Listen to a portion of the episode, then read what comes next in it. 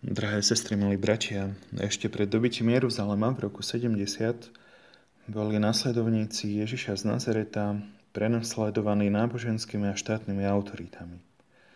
Dôkladne to zachytáva evangelista Lukáš v skutkoch apoštolov. Ono v Božej prozreteľnosti bolo toto prenasledovanie pre Ježišových učeníkov príležitosťou vydať svedectvo Kristovi oni neboli žiadne sochy z mramoru, boli to ľudia z mesa a kostí, ktorí pomocou Božej milosti dokázali zachovať svoju vieru.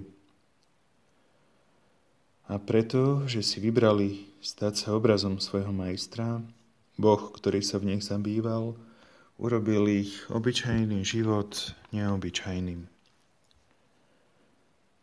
Pri krste každý z nás dostal svetlo, ktoré je symbolom Krista. A každý kresťan má sám byť svetlom a postaviť svoje svetlo na svietnik a tak vydávať svedectvo Kristovi.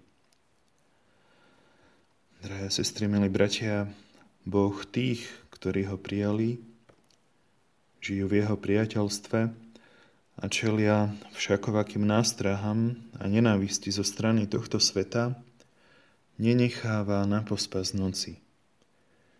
Ono stojí po ich boku, dodáva im zvláštnu útechu a posilňuje ich nádej.